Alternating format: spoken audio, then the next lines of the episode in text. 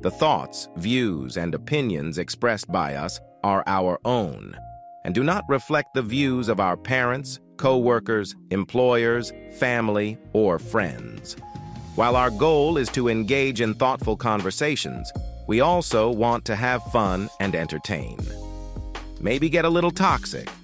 So, for legal and all intents and purposes, this podcast is for entertainment purposes only. We hope you enjoy the show.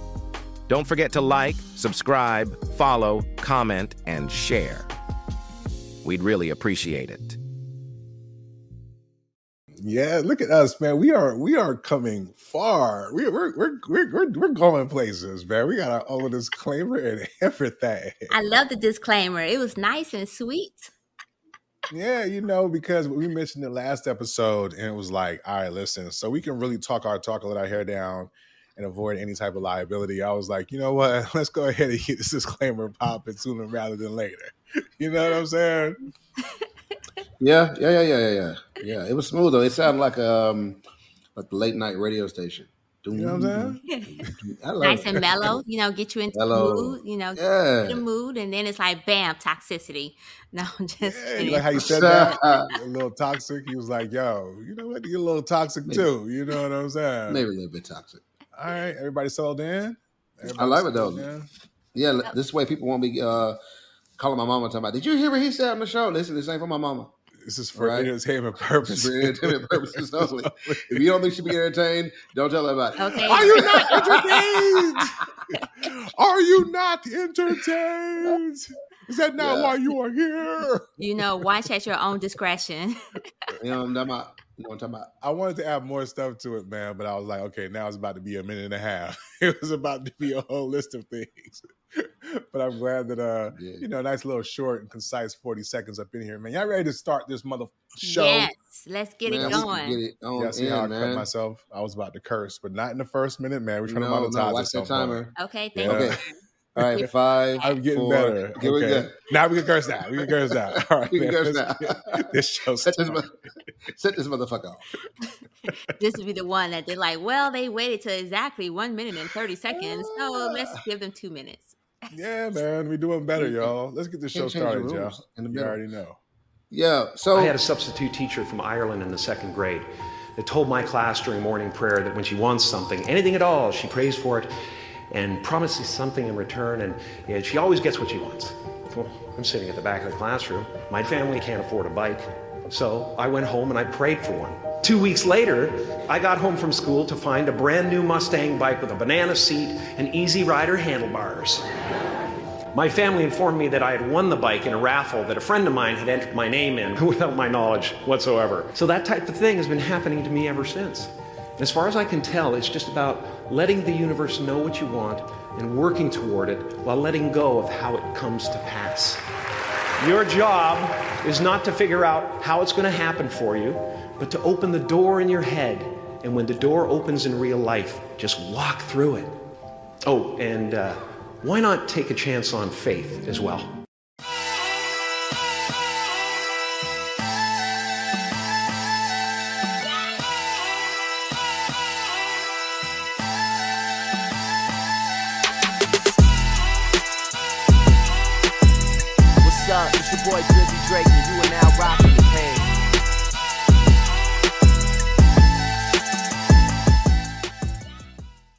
Now the show can start, Jay, because somebody was ready to jump right into hot topics. You don't know what I was gonna say. All I said was so. You know what I mean? I can be like, so let's do the intro. I you don't know. You know, all those countless hours of rundown and pre pro gone down the drain. Ne- he was excited. Let him be excited. Last week, you'll never know. Excited. Now this week, you'll never know what I was going to say. Let you'll him never find an intro like mine. All right, so uh moving on. Man? How y'all doing? We're, good, yeah, we're, not, we're not starting the show yet. We're not starting the hot topics yet. Look, him jump to the hot topics. Apparently, he's ready to go. We got to follow the flow. Apparently, he's ready. He's ready to get into it now, man. We got to see what's good with everybody first. Can we do our introduction first? Can we see how we're doing? Did he? Did you? No, nah, man. I, I, saw somebody. What would you say? Note to self: more time needed in pre-pro. Let me write that down. Listen, man. So how y'all doing, man? How y'all doing? I'm sorry. I'm, I ain't got nothing to say. Go ahead. I knew he was gonna go that way. He's like, no, we're gonna go to hot topics whether you like it or not. No, it's not. No, it's not it. Nobody knows what I was going to them. How are you doing, ma'am? How are you doing? Yes, how you doing? How's your week? So I'm doing great. You know, um, looking forward to heading out on a date with my husband tonight. So you know, I'm always excited about date night. And yes, married folks still date. So I'm super excited about that. Otherwise, the week's been good. Got a lot of stuff done. You know, chilled out and basically got some work done. How about you? Yeah, man. Listen, I'm really excited, right? Because part of doing this, I realized I have to develop more skills, right? So like editing, stuff like that. But I'm interested in like digital marketing more. You know what I'm saying? I do that in other areas, but I really want to like so um, between that and then taking classes for the real estate, you know what I'm saying? So I've been kind of in school mode, you know what I mean? But I do think it's important for us to keep learning maybe adding things to ourselves. And I'm really excited about that, even though I'm not excited about actually sitting through the online courses because they're long and tedious um, and just not really all that enjoyable. But at the end of the day, man, you got to pay your dues. So that's been the biggest thing for me. Oh, and the other thing I'll mention, I just found out that Susan Suzanne Somers passed away. Got to give her a shout out real mm-hmm. quick. You know what I'm saying? I don't know if y'all remember her. Mm-hmm. You know what I'm saying? Um, but she was definitely a, you know, one of them one of them things back in the day. You know what I mean? Had your boy wanting to be Jack Tripper was his name? I it was Jack Tripper. Yeah, yeah, yeah. I was trying to be the third company. Okay, I was trying to three's company too. Okay, uh, but shout out to her, man. You know what I'm saying? Legend. Definitely just want to shout her out, man. And uh, rest in peace, rest in heaven. And uh, yeah, I just want to mention that, man. But Jay, how are you, bro? I mean, how was your week? So, see, I'm starting my sentence where I was before, right? But anyway, no. Yeah. Uh, week was good. off. You can start. Um, again, anyway, uh, you'll never know. So it was good though. Um, you know, Susan Somers started to hear about that. Actually, just heard that like two seconds ago. Yeah, um, but um, she was a role model um, in some ways, not for me, but definitely for individuals that I like to associate with uh, in terms of the structure. You know, what I'm saying you know, relationships and housing and whatever. I like the way that she did that. And uh, you know what I'm saying? Hey, didn't, did did you have, did you, have, did you want to share that um, with us? Hold on, hold on. I, I mean, here you go. Like, girl, there you go again. It's like I'm just clarifying. It was a non-relationship. That's all I'm clarifying. It was a three, three people. Listen, but listen. sexual. That's all. I'm no, but Jay is relating to the situation for a particular. situation. So move out the way, S and M. Okay. So Jay, you were saying about the living arrangement of Three's Company. Was there a reason that you could relate to that? Did something about that resonate with you? You know, I, I had the opportunity to live with, with two very beautiful and intelligent, um, just, you know, vibrant uh, young ladies. Yeah, when I was in college. And, um, and you know, we in, enjoyed lots of time. We, we enjoyed everything together it was a very open and sharing relationship, just the three of us or whatever, you know. There was three's company. beautiful. You was living like your own real life three's company. Yeah, yeah, yeah, yeah. And Except fact, I, having to pretend to be something to to make it happen. Because if you remember just like, yeah, three's company, you already right. Know. I wasn't. I wasn't tripping. You know what I mean? Jack was tripping. I was not. was, you cooking, hmm? was you cooking? Because uh, Jack oh, was doing girl. a lot of cooking. I was cooking in the kitchen, the bedroom, and the living room, and it was uh, always a three course meal. Look at that. Look what I see I did there. Ah, three course. Three Always three course. Yeah, yeah. Man, talk yeah, talk yeah. talk. Yeah, yeah. As a matter of fact, word to the wise. Uh, if you cook three courses, continue to cook three courses unless you're going to add more courses, but never go down to less than three courses when you have a taste for three. You know what I'm saying? People like to have a full table set. Mm. Mm, charcuterie. But go ahead. yeah. yeah. I have no, no comment on that.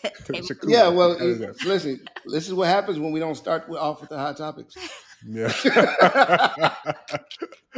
no, this is where we start off with Jay being the hot topic. Okay. Yes, but shout out to Susan, yeah. Suzanne Somers, man. Rest in peace for sure. All right, so now, yes. Jay. Now, Jay? Okay, now. Yeah. No. Now would be a good like, is, it, is it time? Is it time? It's warming up in here. For some reason, it's, it's warming up in here. That must mean wow, it's time for. so, so listen, speaking of uh, maintaining peace in situations where you would not think there would normally be peace, Um, mm. uh, crisis broke out. I, I, actually was able to maintain peace in my little uh, in the, in the little Middle East in the never mind. Anyway, so uh, if you haven't been under a rock, you've been watching the news, you know that people are fighting over the Middle East, and um, and now the some some celebrities have, have weighed in. Um, who was it? Um, Floyd, Money Mayweather, right? He sent like his jet over, his own personal jet filled with supplies or whatever to the Israelis or whatever in, in solidarity, water and stuff. That was right. Mia uh, Khalifa, y'all know her. If yeah, you don't know her, star. she's yeah, yeah, the adult, yeah, the yeah. former adult star. Yeah, Man, she's, well, she's still back? a star. Is she giving uh, back? she giving away free Actually, she probably wished she could take something back. So, mm. so, so Mia Khalifa flew herself out there to do her part for the efforts. Uh, that would have that would have boosted morale. Real talk. Yeah, really, but uh, have people standing at attention. You, you know. no, she was doing her part. She no, she spoke. She spoke actually in support of uh, the Palestinians uh, and just you know and, and, speaking like if I guess from a humanitarian standpoint, she was like you know people over there are dying, they're Palestinian, let's remember them, yada yada yada. Uh, she immediately got like dropped by one of her sponsors or whatever, right? So in the midst of this, I don't know if you guys are aware, but like uh, you, heard DJ Vlad, he's like the the quintessential. Uh, okay, he's a quintessential um, non-black guy in black guys business. Yes, and uh, mm. he had something to say about you know, where he thought people he thought should have spoken up and been more vocal on one side of the issue or the other. And um and yeah, we got a clip of that, right? Yeah, let's take this take a look real quick. All right. Also, recently you did an open letter to uh I would call it an open letter. An open letter. an open tweet. yeah. To Drake and Khaled. Correct. Now, why why did you feel like you wanted to write a tweet to them? Well, you sort of see what's been happening, right? When you look at the the, the Gaza Israel situation it's, is horrific. Mm-hmm. And, and I put out a statement about that myself. And when I sat back and looked at it, it's like, okay, Drake is the most famous Jewish person on earth, essentially, right? Who mm-hmm. else could, could do a tour and fill out coliseums worldwide who's Jewish besides Drake, right? Khaled is the most famous Palestinian in the world, but neither one of them has said anything about this at all. Mm-hmm. And people are saying, well, well, they're not politicians, whatever. They influence hundreds of millions of people, which ultimately has an influence on the world. And you're not choosing to, to like to say anything. Mm. Mm. So yeah, yeah, I want to say something because I, will go quickly and say I don't. I, I don't what, think. ask a question. What do we think about it? Yeah, what do you think about it? I mean, what's going they, on? They just want to give his opinion. He's just right. What's going on right. here, man? All right, I'll let you guys in. I'll let I mean, you guys this, is, this is like. So what do you guys think about it? Is, go ahead, SNM. First, Jay just want to give his opinion. He was like, he got lots to say on this, and no, I was going to be very brief. I mean, we, we, you know, we're setting up the conversation for all of us to participate in. So, do you want to still set that up? I thought. what do you guys think about DJ comments? Do you think it is Drake's and other celebrities' responsibility to have to speak on these type of topics, or just in general, what do you think about everything going on in the Middle East? What are your thoughts wow. on that? That was good. yeah. That was good. Like on good the job, job training, just like some on the job training type stuff that just happened. That's, that was that was nice. You know, listen, somebody got to do it. But uh, go ahead, SNM. hopefully I set it up for you. For the person who was so anxious to get to the hot topic, it just kind of sizzled out towards the end. But go ahead. All right. So thank you for that tutorial. We appreciate it. And um, with that, it won't, it won't get away from the time. Um, so I don't think it's their responsibility to necessarily speak on it unless they have like unless it's something near and dear to them. So if the if Drake hasn't spoke on it, it's probably because it's not near and dear to him. It's not a situation that he has invested in. Same with Khaled, DJ Khaled. If he hasn't spoken on it, it's perhaps because he doesn't feel invested in the situation that's happening there. So I, I'm kind of a mixed feelings when people say, well, should these celebrities be speaking on it or not? um, and because that's where their roots are or that's where whatever they can identify with but my question is did they ever identify with it and if so then perhaps. But if not, then why is their responsibility to speak on it one side or the other side? Hmm. No, go ahead, Jay. I feel that. That's no, no, no, no, no, no, no, no, no. Nic, you're doing a great yeah. job. Go ahead. Oh, okay. I mean, I mean, you know, setting it up. Jay sure, you know. We know, we know, we know. Jay got the answers. You know what I'm saying? Yeah. No, I'm good. Hands off. I got you, but no, but check it out though, right? So misreading. Um, this is the thing that the elephant in the room that I think people don't really want to mention, right? One side has everybody um, on that side, right? Justifiably because of what happened was atrocious, right? So that sets the table. But just in general, by and large, there's a particular group where you can't say, utter anything against because you risk coming across a certain type mm-hmm. of way. Mm. What DJ Vlad was talking about was this idea, I think, that that we all have to swear an allegiance and adherence, walk, walk, walk lock and step with a particular group. You know what I'm saying? And if we choose just to be silent, that's not even good enough, right? He is saying that, oh, because you guys are celebrities, I'm putting this extra responsibility on you that they didn't necessarily sign up for. So the audacity of him especially because he works in a space that's of a culture that he's technically not from, you know. But then people would maybe have expectations of him to speak on the culture in a certain type of way, but he participates in a way that's almost dangerous to that particular culture. So the nerve of him to be the one to deliver this particular message. But the larger point that I really wanted to make is that we have to acknowledge that sometimes people are just silent because it's like the saying, like what your grandmama told you, if you ain't got nothing nice to say, don't say something, don't say anything at all, right? In other words, I'm not saying that these people may have something negative to say, but maybe they understand that if they don't say the right thing, that they're going to be all of a sudden backlashed against. You know what I mean? Losing uh, endorsement deals, losing opportunities for, for what? Like you think I'm going to say something that risk all this money, all the success, all this fame that I've built up for what? Just to say something? You know what I'm saying? Especially if I don't totally believe in what it is you want me to say. And the funny thing is, and I'll land with this, I was watching um, Bill Maher and the guy was just tiptoeing around trying to give the other perspective, right? Because in other words, yes, Hamas, a terrorist group, is that, but the people of Palestine are not all terrorists. You know what I'm saying? Like you can't even say certain things without people being pissed off. Two things can be true. A group, a terrorist group can do terrible things, but the people who did not sanction those terrible things can also deserve empathy as well. Mm-hmm. You know mm-hmm. what I'm saying? And people can see that there's a long history of conflict here and just be hesitant to speak because at the end of the day, we don't know. And um, you know, we also don't want to uh, provoke any negative things from happening our way. So I'm completely okay with people just trying to figure it out themselves, and I'm not okay with people like DJ Vlad trying to tell other people how they should move because there's a lot of people who question how he should move, and he's the last person that should be doing that to somebody else. So go ahead, Jay. No, man, that was great. Um, I agree with both of you. I think you both laid it all out there. Um, it's it's these are entertainers, right? They didn't study public policy. They didn't study like uh, you know uh, anthropology or cultural affairs or sociology to the degree that they will be able to speak out on what policy should be for, for groups of people, for nation states, in fact. Because uh, so um, I think that's first. And I think, you know, people are, are free to speak about what they feel like you said strongly about, but to ask them to speak for in the area that's not their particular expertise or the industry that they have told people that they are proficient in is, is, is unfair and it's unreasonable. Um, and plus, if you if you know anything of all right, two things. Um, the hero in any story is whoever you've been listening to the longest, right? The first person to come to you with the story is generally the protagonist because they're going to frame the story in the context in which they understand it, right? So they can't help but make point themselves as the protagonist generally. Uh, both sides feel like they got rights for whatever they're doing, right? And so whoever you start, whichever one you're listening to, whichever side you've been talking to the longest is probably the side that you've taken. But it's nuanced and there's history. And so um, I think people who are versed in that should be the ones trying to sort it out, not people who are just versed in writing verses and, and producing music. You know what I mean?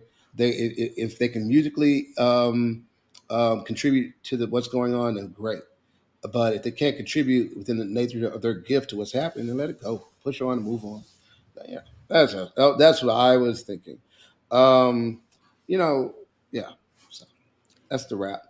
Y'all can move on and talk about you know other things that are way way happier than this. So sorry. Well, I won't know. I won't say it's happier, but we can definitely push on and move on to Carlee Russell. it's she was happily re- recovered. It's a happy ending. You know what I mean? She was missing, and she was is found. It, is it really happy considering that she faked her own kidnapping and she has now been found guilty? She's looking at up to a year in prison and eighteen thousand dollars in fines. Yes, eighteen thousand dollars in fines. So I, I, don't know how to feel about this. I actually I'm feel a, some type of way. How do you guys feel about this? I'm as happy for her as I am that Jussie Smollett was released from those dangerous MAGA people. Same joy. Same joy. Alrighty then. Uh, I'll be honest, man. I'll be honest. Throw the book at her. Throw the book at her. You know what I'm saying? Um, there needs to be a wave, man, where people who falsely do stuff need to pay a very severe. I mean, I get it. Like this was a small story. Maybe people were looking for her or whatever, but you know, apparently what she did was criminal right? She faked something. She wasted resources, right? We're going to talk about this a little bit longer, a little bit later, but those are resources that could be used in other in other places. And yeah, we can laugh because these stories ultimately feel like don't really have like a, a victim, so to speak, but there are victims. You know what I'm saying? The taxpayers are victims of crimes like these, the police department, other people who need those resources, right? So I think 18,000 or whatever, and I think, you know, whatever time in jail, cool, you know, but whether you extend it to something like this or something even worse, if you out here faking and getting people involved in the law and all that, then nah, man, throw the book at her. You know what I'm saying? I hate to be like that, but we got to start being a little bit more stern in regards to people out here falsely accusing and doing dumb shit like she did, and she got to pay the price. So I think she got off kind of easy hopefully she can kind of move, you know, bounce back off of this. I'm not wishing any ill on her, but at the end of the day, we got to call a thing a thing. And what she did was ridiculous, and she has to pay the price for it. And hopefully she can rebuild her life and, and move on from here. So that's my thoughts on it. So I do agree that she needs to pay the price. So technically, in most states, the filing a false police report is usually six months to a year in time for conviction and whatnot. But it is the resource piece that I'm really concerned about because, as we know, there are actually legitimate cases of missing kids, missing um, women, and just missing people in general that the resources could have been used towards that. Which brings me to the Ebony Alert. So I am super excited uh, about the Ebony Alert. So for those who's not familiar with it, is basically uh, alert for black and brown missing children and women between the ages of 12 and 25. Now, it has gotten some pushback because folks are like, hey, Amber Alert, Ebony Alert, what's this about? But I'm interested in hearing your thoughts, but I wanted to make a note that this is not the first time that California has had an alert. They actually have a feather alert for indigenous people. Washington State also have a missing alert just for indigenous people. So I'm kind of concerned about why was there so much hoopla about the ebony alert when this is already a precedent that has been set out there with indigenous population. I mean, first of all, let's be clear, okay? The indigenous people are they even citizens? Like, what do we call them or count them, right? I'm just I'm just trying to be clear in terms from a legal standpoint, like if they're on reservation. I mean, because like I mean, I'm, I'm not going to touch that. How does that apply? I'm not touching that at all. No, no, no, no, no, no, no. What I'm saying no, is, is that if you, if, if you have people who are classified like you know as different statuses, state I, whatever the word is. Um, I'm just trying to understand why it would make sense to do that because the truth is none of this shit makes sense. Like the idea that we're gonna be segregated by alerts now, right? So when I get the Amber Alert, am I supposed to know? Oh, that's the Amber Alert. So mm, it's a white girl. I ain't worried about it, right? Because I don't know any white people like that. Or is it gonna be like a jingle for black people to where we know it's like the Coco Ebony Alert? It's gonna have like a little beat to it. Like the whole shit sounds stupid to me. I think if you're trying to fight against people who are not being cared for or being alerted about whatever, then put the efforts to make sure they get the same treatment that Amber does. Why should Ebony have to get her own special thing just to just to remedy the fact that she wasn't included when Amber was getting her thing? You know what I'm saying? Missing people are missing people. You dig what I'm saying? I don't know about y'all, but I'm tired of getting those damn alerts anyways half the time. But the point is, the last thing we need is to stratify, to segregate, to give new. It was dumb when they did it for the Indians, in my humble opinion. It's dumb to do it for Ebony now, right? I think at the end of the day, everybody needs to be careful and paid attention to. And I don't understand why we all just can't be under the Amber Alert, why we have to create this special Ebony Alert. And then watch the shit have like a fucking nasty ass jingle to it. You know what I'm saying? It won't even be a regular alert. It'll be like the Marvin Gaye version of the alert. You know, ha, ha, ha. come on, man, get the fuck out of here with that shit. so I, I, I, the Ebony Alert could be good or bad, right?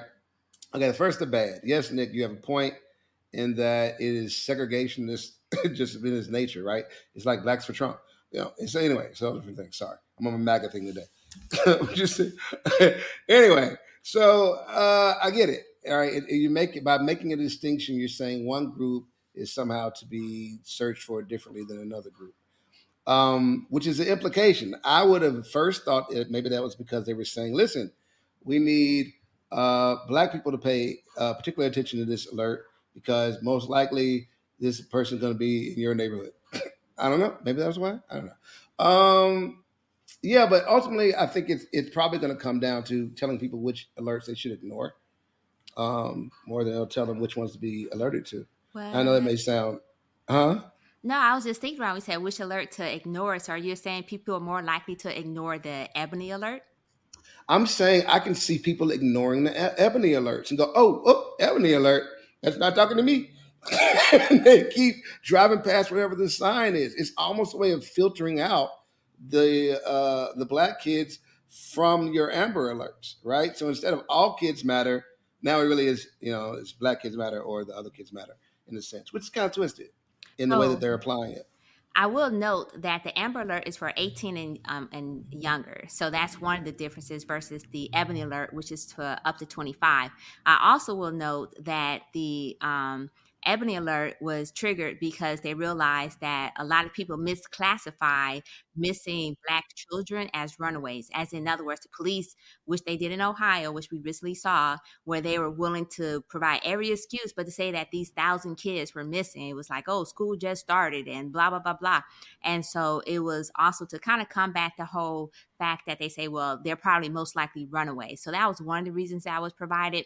Um, another reason was provided that, especially with women, was that Black women only make up seven percent of the population, but yet, or young Black women between the ages of eighteen and twenty-five, and but yet they make up at least eighteen percent of the missing um, population as far as missing women and so forth. And then, um, and so just to give a little background, and also the fact that there was over 200 or no, 300 something thousand um, missing kids, and black kids made up almost half and it was like wow. And so it was i understand so in my personal opinion i understand why the ebony alert uh, was proposed. I understand why the indigenous population alert was proposed as well. I'm not sure if it's necessarily a good thing. I'm excited. I would like to see how it's going to be implemented. And from the point that they're from their perspective it was to make sure that the police paid attention to these cases. And so that also caused me some concern because once again, it validated that the police didn't take these cases seriously and um, misclassified them or didn't put the effort in it. And so I'm of the mind of like, let's put the resources necessary for everybody. And but at the same time, I understand that this was supposed to be for the police, for them to make sure that they're aware that no, this child is missing or this person is missing versus them disregarding it as, hey, they ran away. So. Okay, so just my understanding, you're saying Amber Alert and Ebony Alerts are actually two different age groups. Yes. So the um, Amber Alert is 18 and under. And um, interesting enough, they pointed out that the black kids were actually included in the Amber Alert as well, which is why it makes sense not to segregate it because they are included. And then the Ebony Alert is from 12 to 25. And so I'm not sure they're trying to capture that 18 to 25 population that ends up being missing or um, what exactly the goal was but i'm just i'm just more excited to see the acknowledgement about the police don't take black and brown folks because it's not just black they actually said black and brown it's just called the ebony alert but it's for black and brown right. so this is what i'm trying to so so white missing white people from 18 to 25 we don't care about them right they're not gonna get an alert right? That's great. No, they right? they're in the Amber Alert, right? No, no, no, no. no it's a Amber it's Alert. oh, I see. Right? So I'm, I'm, carving out the point that white people are not mm, included from 18 to 25, right? Cool is that maybe also saying that black people can't be responsible enough until maybe after 25 before we have to continue to worry about them because even though they could join the army at 18 we still have to treat them like children. I mean i don't know. Like to me i think when you have these different rules or whatever it leaves room for the wrong interpretation. It leaves room the road to hell is paved with the best intentions. So i do get that there's a problem to be solved doesn't mean that this was the particular solution. Right. Um, speaking of trying to find a solution, I mean, we got Jeannie Mai out here. We haven't heard from Jeannie Mai in a while. You know, luckily, or really, unfortunately, we've heard about her divorce. I was saying, luckily, like, hey, what's up, girl? What you doing after? But anyways, the point is, uh, you know, apparently, Chris Rock ain't the only one who's trying to jump at the chance at a potential divorce. Trying to holler at a break. But anyway, we'll talk about that a little bit later. But anyways, Jeannie Mai popped up real quick. I believe on the Sherri, what's the girl's name? Sherri Shepherd show, right? We haven't heard for a little bit. Let's see how she's doing coping with the divorce. All right, then. Where's Jeannie Mai at? I know um, because I'm, I'm, one that has been through it, and and we are praying for you. But you're going through this divorce. How you doing, Mama? You know, I'm not gonna lie. You know, it takes every day to to just really sit and just be quiet in your thoughts, take care of me. Um, but one thing I know is, you give God your pain, He will give you His power. Girl. Period. So every day, I'm like, here you go. You got room for more? Here's some more. Here you go. I'm just taking it day by day, you know? Yeah, so listen, the last we heard, you know, she was fighting for her marriage. Um, looks like she might be a little bit more resigned uh, to the outcome. So, what are your thoughts about her even popping up? Like, you know, was it necessary? Do you think, you know, it was, you know, she had the feeling like she could just come out there and say something? Like, what are your thoughts on her speaking on what she's going through while she's going through it? Yeah, I think she was just. I'm sorry, No, go ahead. Go ahead. Go ahead. No, no, I was just shaking my head. Go ahead. Yeah, no, I think she's. Uh, I think she's needs to change the narrative. I think that right now there's no really good things that were being said about her or a light she was being cast in. So I think she came out. She played the Jesus card. She played the I'm a mom card, and then she went back because she didn't say anything new. She didn't give any info. She said nothing substantial. At least in the clips that I've seen. I'll be honest. I don't watch the Sherri Shepherd show. So maybe the, the actual interview was longer and more in depth than that. But everything I've seen from it, other than watching the show, which apparently I guess I don't want to do, is uh yeah, there was no information there. Yes, no. I think she was doing damage control as well, as um, she has this image that was put out there that she was basically, and she acknowledged in previous clips that maybe she was a little too independent, too forward thinking, or whatever the words that she actually used at that time. And now she's going back because she is fighting for a marriage. She does want it, but it doesn't sound like he wants it right? And so I think that's also something that's interesting because you know, as they say, eighty percent of women file for divorce, right? And um, and she so happened to fall in that twenty percent where she was not the person who filed for divorce. So she may have taken that a little personal as well, like, oh, it's me. And so this is her way of trying to, I won't say reinvent, but yeah, it's kind of reinventing herself. And so I don't knock her for her efforts. And if she ends up getting what she wants, which is to get back with her husband, then the kudos for her. If she don't, then this is just the first step on her reinventing herself. Mm, yes, and listen, I, I, wish her the best. Um, I, w- I would not like to be in that situation um, especially when you feel like you're, you know, want to be in a situation. This is her second marriage, if I'm not mistaken, right? So I do think what we're watching in real time is maybe a little bit of growth, um, maybe some. It's like the multiple stages of grief, and I feel like maybe we're seeing some of these stages play itself out. But I hope for her sake that, you know, she mentioned about her daughter, and I think a lot of people find peace there in terms of like you had a beautiful baby and you're able to be a mom and, and love on and, and, and co-parent in that way. So I just hope for her sake and for Jesus' sake, they all kind of figure out a happy place, you know, can co-parent if they don't work out. And hopefully it works out. But I will say she looks good though. I see you out there, Jeannie Mai. You know, I'm talking about she looking good. Pros baby girl. Hey, hey, hey, how you doing? Anyhow, let's move right along. I mean, listen, if Chris Rock can do it, we all can change. His know? timing was terrible. But yeah. anyway, it was terrible. Speaking of bad timing, you had something you want to talk about SNM, right? Oh, are you talking about the Tia Mori situation? I mean, that's always the next you know, topic. I was thinking of reinventing, you know, since someone is reinventing herself, and um, I feel like Tia is reinventing her narrative mm. pertaining to her marriage, right? So she came off uh, initially, she was super excited about getting back out there in these streets, so to speak. Uh, was excited about her graduation, which confused me as to why she called her divorce a graduation, um, because I have positive connotation associated with graduation. But to basically she was saying I moved on with my life. It's just a new phase, right? And so she graduated. But we won't belabor that point. Anyways, so recently she's been out in these streets and she realized that these streets ain't what she what they used to be. That at the at the end of the day, Corey was apparently courting her and had these this etiquette that she really enjoyed, and now it's just all about next Netflix and chill, aka Netflix and uh, and let's have sex. And I think she's not used to that. So, what are you guys' um, thoughts on the whole Tia Mowry courtship conversation? You're horrible with names, by the way. I thought it was Tia Mowry. you hey, are the worst. Hey, I support you. Hey, I will acknowledge DJ Khalid. no, it's like it could be it could be one of two, but you seem to always go to the wrong one. It's like, what's the alternate to Khalid Khaled? Uh, Maury I'm sorry. I hey, I don't. Hey, you knew who the hell I was talking about, and that's that, all that matters to me. Okay. You, you don't say tomato, you say tomato. Everything's tomato and potato. Potato, potato, banana, banana, plantains, plantain. You're pecans. You say pecans, don't you? but go ahead. Pecan, pecan. Stop hating. so, I think it's I think it's bad timing. I think that uh, I think a lot of times people think that uh, you know they always people always say the grass is gonna be greener. I think that times have changed a lot. Um, the dating pool is vicious now. You know what I mean? People are out there moving in that space. Some of them with no intent of actually making a relationship. They're just trying to make sure they got dinner plans for the night. You know what I'm saying? Or they're homosexual and they just want to make sure they got somewhere to stay. Um, so uh, I think, you know what I'm saying? You're supposed to test the water before you jump out there. And then she just jumped on out there. She was feeling froggy, so she leaped. And, uh, you know, I'm married, so I can't catch her. And, um, you know, more power to her.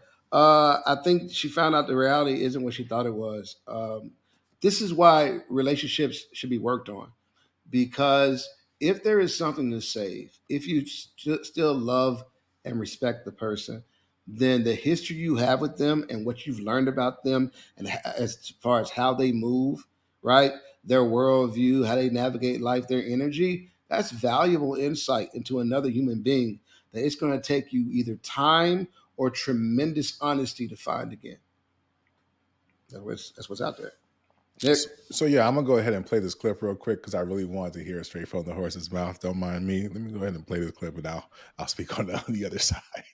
How hard is it in the dating world now? Oh my god! what is it like out there for for, Do for we a single a woman? Shot of tequila? No. No, I'm I have been single for five years, so Huh? I don't know what this world is like out there. But I know it. But from what I see and from what I hear, it is tough. It is very tough mm-hmm. and it is exhausting. like It's exhausting. I want to throw the towel in. Someone had told me, and I was, I, I, I wanted to be like, no, I, I disagree with you, and I don't want to believe it.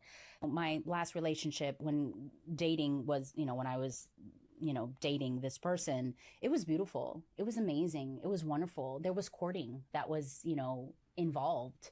Um, and I was saying how I feel like that's no longer, you know, uh, present, meaning like people just don't court each other anymore. And this person was like, well, you know, that's just, that's old news. Like people, people just don't do that anymore.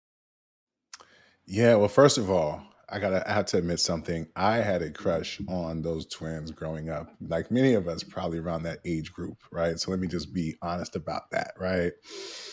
Um, and I wanted to see the clip because I wanted to see what she was looking like these days. You know what I'm saying? See how she's been holding up a little bit. And Shorty's still looking right. You know what I'm saying? She's still looking good. So I think big picture, she's gonna be okay. You know, um, I do get that when she got married, is at a different time. She was a different age, a different stage in her life. So I can understand that now she's back out there in the game.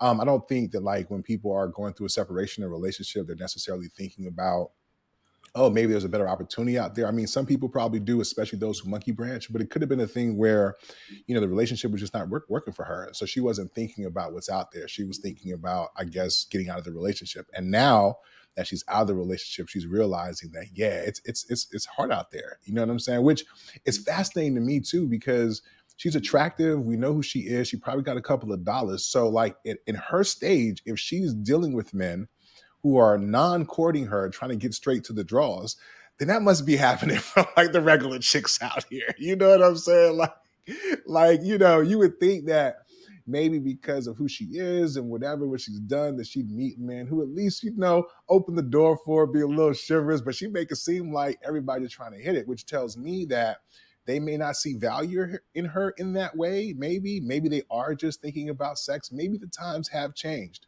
right? But I think overall, she's going to be okay. I'm more concerned for the women out here who will see her as an example. And maybe in some case, they need to see her as a cautionary tale, right? Because what we don't know is why they split up. I feel like sometimes we think it could have been for like just bullshit reasons. And in that way, she's not going to get any grace. Like, girl, you chose to leave that for what? For what? Right. And so now you got to do what you got. But if she did leave for legitimate reasons, then we have to express sympathy for that and maybe empathy for what she's going through because she is older. She does have a kid. She is a mom, whatever. Um, and so now she's dealing with the reality of dating, even for a woman in her particular status. So I think it's a cautionary tale here, but I think overall she's going to be all right. You know what I'm saying? And by the way, T, if you're watching this, you know what I'm saying? I support you, girl. I don't know what you did, but there's still home over here. Okay. you know what I'm saying? Bias.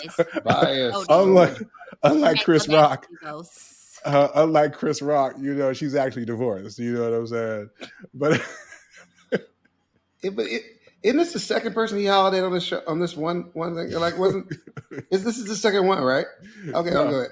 You can't, you can't say that Nic doesn't love black women. You know what I'm talking about? That's what this okay. is. It's my way of showing love and support to these black women who are going through a tough time, and maybe even the non-black woman was going through a tough time. you know I'm, I'm, still waiting for the Goldie voice for her. you know what I'm saying? Nah, nah, I had to save that one. You know what I mean? Not everybody get the Goldie voice, baby. Um, but speaking of Goldie, yeah, that's a horrible segue. you know, matter, of fact, speaking about someone. Yeah, maybe it's not. Maybe it's not. Maybe maybe it's appropriate. Just keep going. speaking about someone who's no longer golden in the black community.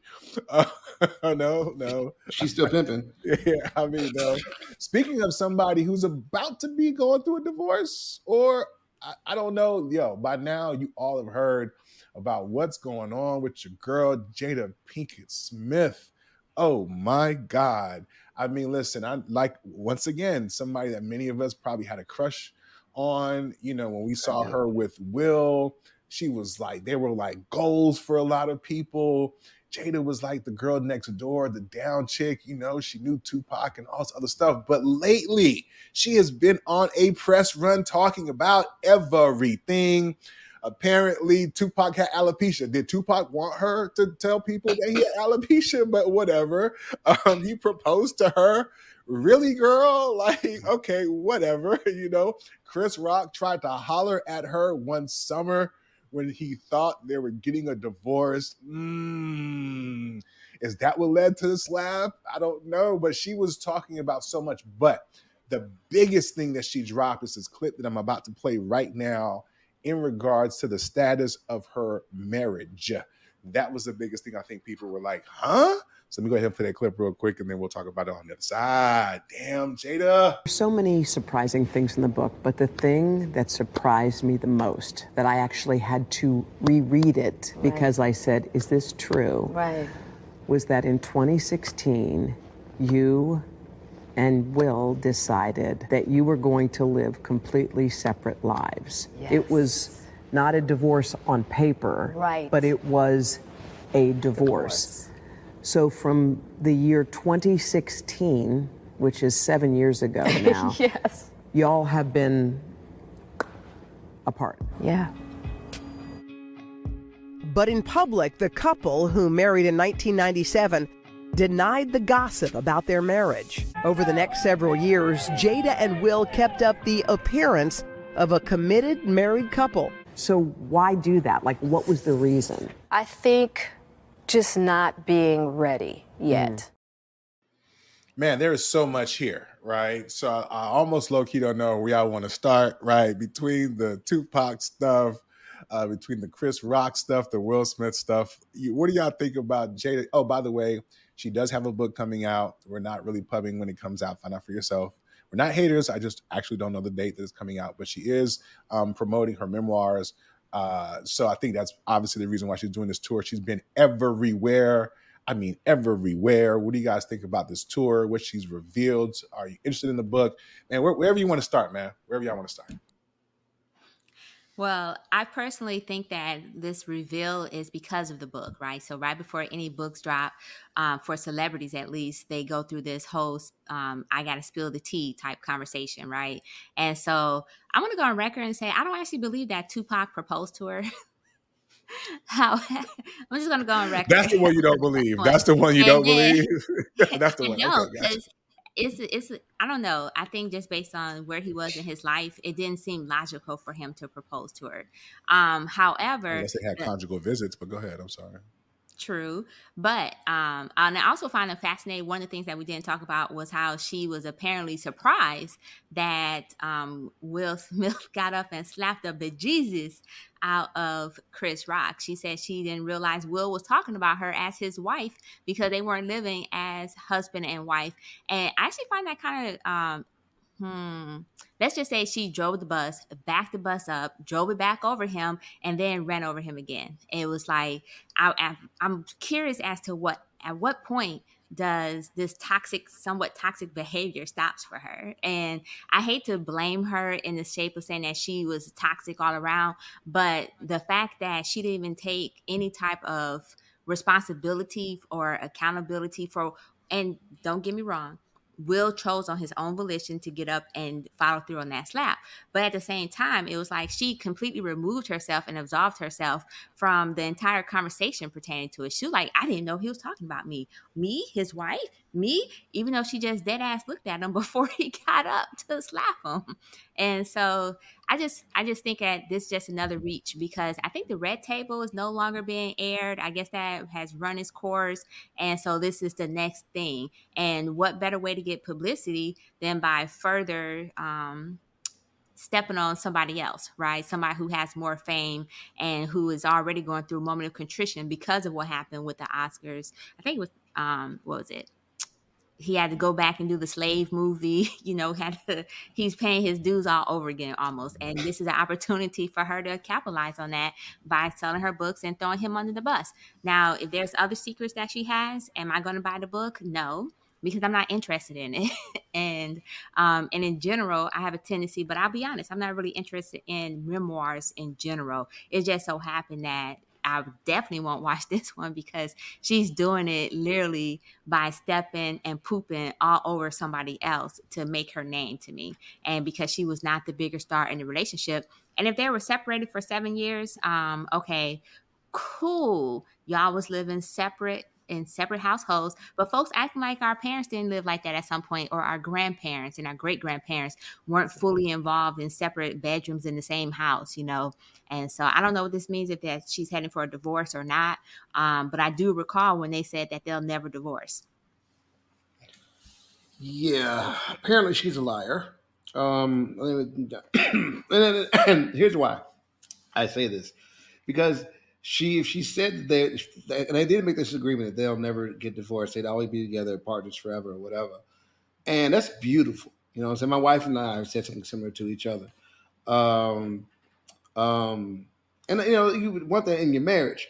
Uh, but she's a shameless name dropper, yo. That's like just who she is. And I think she'll say anything to get attention. And I think she traded on him, uh, not only betrayed him and turned on him, but I think she traded on him in the sense that when she needed attention, she would release things to him about him to the public that were contrary to the public's perception of him.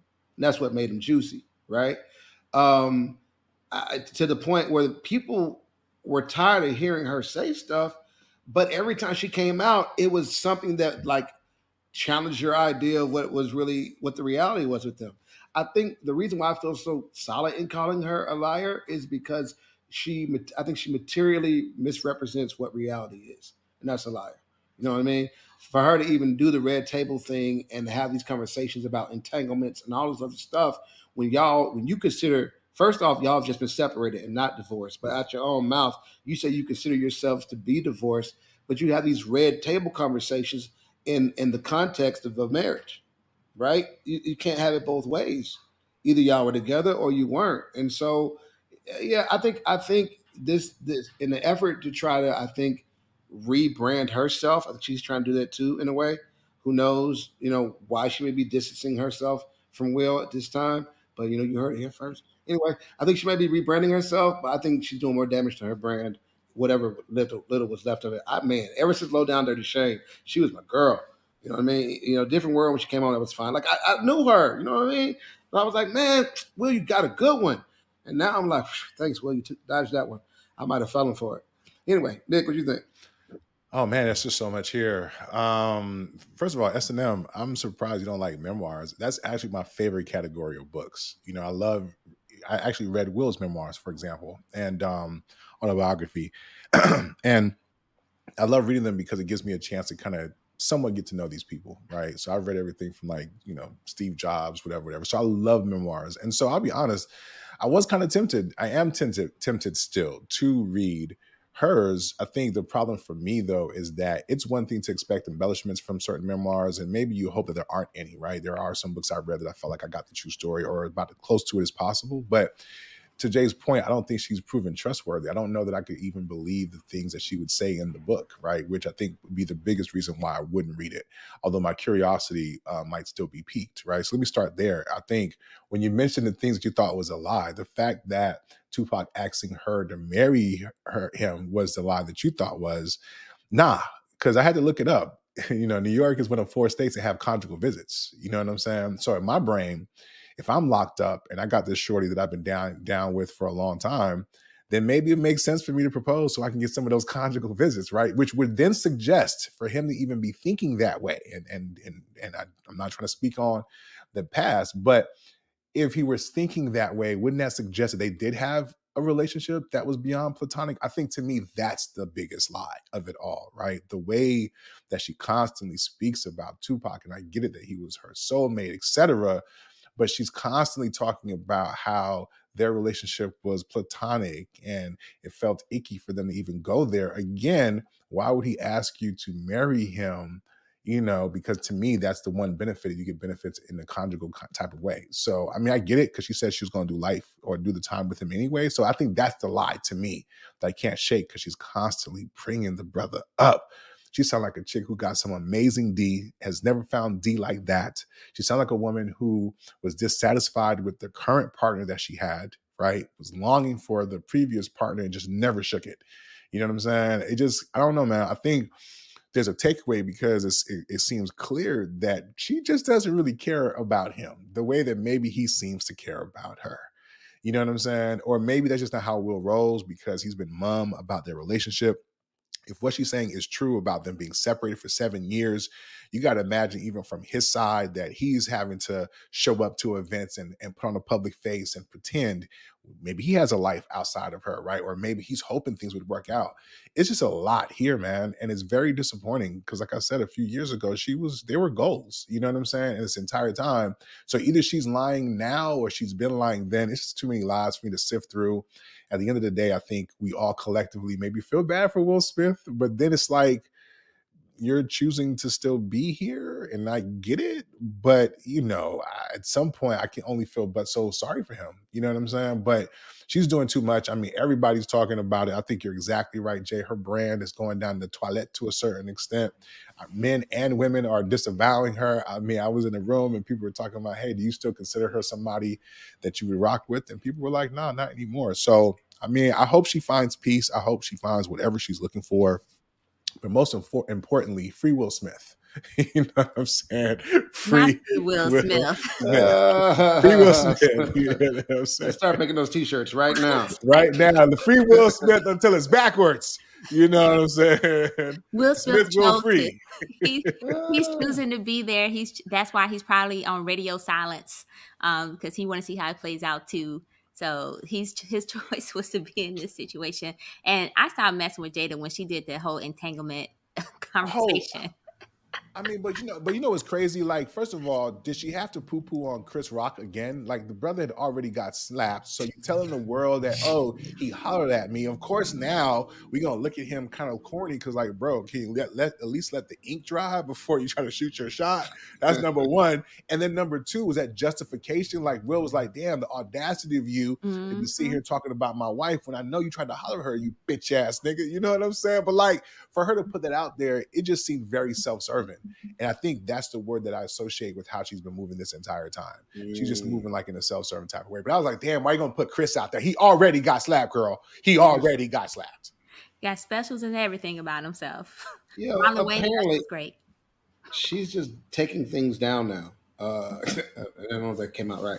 Uh, but I mean it to say, you know, she's she's dragging his his uh, brand down. She's dragging, I think, her own brand down. I think she's dragging marriage down with her.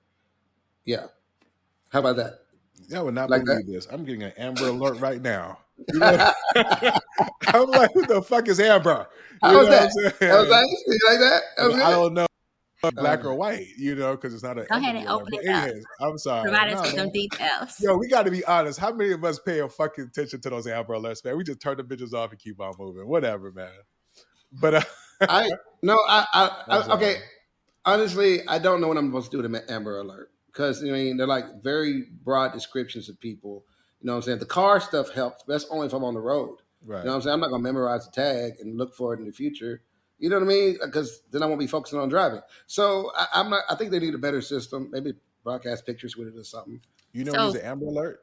No, so for the record, the Amber Alert is one when they put it out there, and so if you're driving or wherever you are, is actually to plant a seed for you to be on the lookout. So if you hear something that sounds suspicious, or you hear this person name, or something, some part of that description may trigger a memory for you, and you're like, oh wait, I think I saw this person at McDonald's or the Popeyes or whatever the hell it may be, and then you call the police. It's basically to get tips for those who, um, and then to plant a seed. No, no like appreciate you. System. Appreciate you, you for saying that. You know what? You know what really needs an Amber Alert. The next topic, the main topic of the conversation. You know, unless unless well, there's anything left on this Jada thing that we want to talk about. Well, allow me to pull a Carlee Russell and show you that it wasn't lost in the first place. So uh, yeah, Jada's pulling down marriages, man. She's making them look bad, mm. and uh, mm. you know, I think Jada's giving it bad rap. I think that that her actions, actions of people like her, people that she, I think would would play in the movie or would play her uh, make people uh, not want to do marriage. Because I, I, I'm speaking for me personally, as a man who has looked at marriage critically several times. Um, I looked at Will and Jada's thing, and I was like, you know what? This sounds like this might work. This might work, right? They committed to each other. They, you know what I'm saying, but they let each other be free and do what they're going to do, but they still love each other. I'm like, this might be the evolution. And then Jada got to go mess it all up, man. You know, I mean, I mean, you know, what do y'all think? I mean, am, am I am I am I too harsh on her? So am are I, we still talking about Jada or no? We're talking about okay. We're cool. talking about we're talking about whether or not women like Jada are ruined it for marriage. Yes, there you go, Jay. Bring it. Thank like, you for bringing it home. Right? Like, I, I, I, did. I did say that earlier in my soliloquy. You missed it. I, I, I fed it in. Yes, I, I didn't know it was like serious. I had to say the exact words. No, no, we got to set up. No, I actually did. Right? Yeah, so, run it back. When you okay, run it back, yeah. Well, well, oh, our women. Me, trust me, I'm. I'm running it back. Are women like Jada ruining it? Do you agree with me? Because I say she is. Yes. So, what is yeah, go ahead, Nic. No, no, go ahead. That's enough. No, no, because I'm curious as to what are, what is women like Jada, right? Like right. that's why I said go ahead. Thank you, right? Because we're I think we're man, I'm I don't even know what the point of us even doing pre-production for. Like we had like a list, we can't even get the first part done, and you're clearly not a man, right? So I think the whole goal or the the topic. That's right? why I said go ahead, Nic, and yeah, you said no. Yeah, because I thought you was about to interject no. with something and just okay, okay, ahead, all right. Ooh, thank you, thank you. Oh, oh my God, this is so awesome. Episode seven. Uh, um, so when we when we talked about this, right? I think we were trying to think about it in the framework of there's a lot of guys who saw Will Smith and Jada, just like with women, and was like, that's goals. And then when something like this happens, they point to this and say, this is why I don't want to get married, right? So we were trying to really expand into the conversation, right? Because we have Jada Pinkett Smith, who, for all intents and purposes, seemed to be with somebody who had all the money in the world, so she wasn't it wasn't like she wasn't cared for. Um, you know, in his book, he talked about things. I don't know how he was in their relationship. Maybe she was dissatisfied, but we also know that she was pining away at somebody, somebody else. Um, somebody else was living in her head, right, for the duration of their relationship in a very significant way.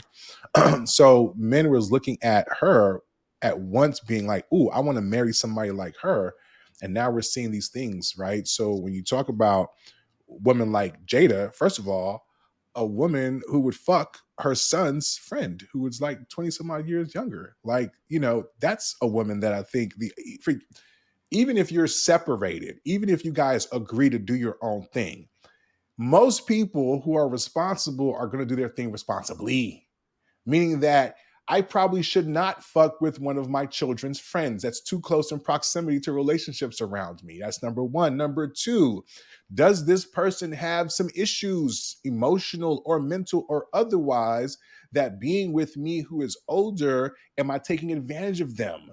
Right? Just so many different things about how she has moved. If I say I love a man, doesn't make sense for me to constantly make him look bad to the public when he is in a public facing business, right? Is it important for me to communicate to him that, oh, Chris Rock tried to holler at me if it's going to create turmoil? Someone who does not seem to care about anybody but themselves. There are men who are saying that there's modern women who are moving in a very selfish and self centered type of way which is why when they say women like Jada, that's what they're talking about. women who cannot be satisfied, satiated, or placated, right, into some level of just doing her part and, you know, put them in a trick bag situation to where it's like, well, if I divorce her now, I'm going to lose money, right? Obviously, to a certain extent, or I'm not going to be with my kids. So there's a lot here, SNM, when you talk about the type of women. But I think when men who are already seeing things not be the most beneficial towards them when it comes to marriage will point at a woman who is moving recklessly, right? And say, mm, this is the reason why. Because damn, if Will Smith can be done like this, then what hopes can I have just to being an average Joe Schmo? You know what I'm saying? So I think that's what we're talking about today is is uh, when we see these things and, and women move this way, does it have uh, an impression on men? And is that one of the reasons why men are hesitant towards marriage? Yeah, see, I was looking at it from a whole different angle. I'm saying I'm looking I'm looking at it as here's a man who meets a woman and he is so transparent with her, apparently supposedly, and she is so transparent with him, right? So then they and they have this trust and this partnership or whatever, and then uh, for one reason or another, um, she is willing to uh, undermine him, undermine the reunion, sell any piece. Like you, you, you called it. What you say? She was uh, you said selfish, right? You just said basically she's just selfish, right? Self-centered, self-centered, self-centered. And, I think what what I got from I, I, can see that what she did was done from her being self-centered. So I think what you I think you probably hit it the heart. But what hit, what affected me so much about when I looked at it was this the violation of the trust between the two of them right it's the reason why when you when you go to court whatever your spouse can't testify against you right y'all supposed to be one whatever you tell them is like you talking to yourself the other half or whatever whatever you know um besides I, w- I would think that i would hope we still live in an age where women actually want a relationship that's based on more than just provision provision there too, and more than just status, right? But they also want to have a connection with the dude, right? And I'm saying a man, a man is most likely to stay in the in a relationship in which he feels, and uh, her hunger for attention, be it through media, social media, or whatever, a lot cause her to cannibalize their relationship and the trust that she had in him. And I think people do that. And I think that's the think women like that make men not want to commit long term to them. It's a bad investment. You can't deposit anything there other than semen. So out of curiosity, um, so are we saying then, as in, are you guys saying that it's the um, narcissistic behavior that is driving men away yeah. from marriage? Yeah, it was it was that behavior. Yeah, that's that's, that's what I'm saying. Okay, I just I'm, wanted to make sure. I'm not just saying that. I, I'm not just saying that. I think because I don't equate self-centeredness with narcissism. I, I want to be very careful about using certain words, especially if it has a clinical definition to it or should, because I think you can be self-centered, but I don't know that necessarily equates to narcissism, right? um, you know, people can make decisions from a self-centered place. I just think there's there's more to narcissism narcissism than that. So that's why I got to give you a little bit of pushback. But I, I just think that one of the things that kind of stuck out to me, I think when I was either reading his book or what I, if I remember their story, she wasn't marriage like minded like that. You know, there's a phrase that we've heard all the time on Clubhouse. I think, in fact, she was adverse, maybe even on her red table talk. She talked about like mm-hmm. not married, right? So when we say women like that, you can just start there, for example, right? Don't marry somebody who is telling you they don't want to be married, right? A woman who does not value marriage right? Whether it's the traditions, the roles, the responsibilities, you know, whatever, you know, however people want to define marriage, she said that she didn't want, and so I think Will just kind of kept on, you know, coming at her, coming at her, and I think they eventually came to a, a compromise, right? It wasn't at a, a, you know a traditional marriage or wedding; it was something they compromised on, right? So when we say women like that, there's a lot of women who are moving like that, like they don't have any regard for marriage, right? Especially not in a way that is about tradition or building with somebody. If they are for marriage, it's about what can this person do for me? What load can this person take off my plate? Right? Because what ends up happening is, if we want to use the Tia, the Tia Mowry example, even though we don't know, necessarily know what happened in her marriage, but there also are men who feel like women are just leaving marriages because they're unhappy not because they were abused, not because the brother was not doing his part, not because he might not have been willing, but simply because they were unhappy. This idea that I can do bad all by myself, right? While not taking into account, sometimes y'all be depressed and it be undiagnosed. You know what I'm saying? Y'all be having stuff going on in your brains and stuff. And now instead of uh, dealing with the issue, now it's him only to then get divorced and realize you still have some of those same issues. You know what I'm saying? So my, my point is there's a myriad of women who fall into the selfish or I don't I don't I'm not thinking about anybody else. I want what I want category. And I think when we see stories like these, men say, mm, this is what I'm talking about. And I think women just have to be uh, aware of that. I can't, I, I couldn't agree more. Um, uh, it is, it is from that standpoint of she did tell him he, he got somebody. First off, so she was she was she caught him on the rebound.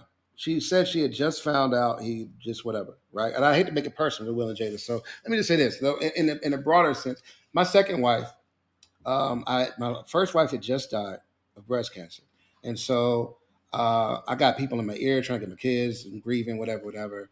I decided I'm going to marry someone to get everybody off my back. Actually, that's not true. I decided I'm moving away. The chick I'm talking to, she decides, hey, we should get married so you don't look crazy. I'm like, look, I'm doing me though. Please understand. Anyway, so she knew I was gonna be, you know, still like you living in my freedom. Uh, it was gonna be a marriage for the sake of of appearance, but I was it wasn't a, wasn't going to be a monogamous marriage, right?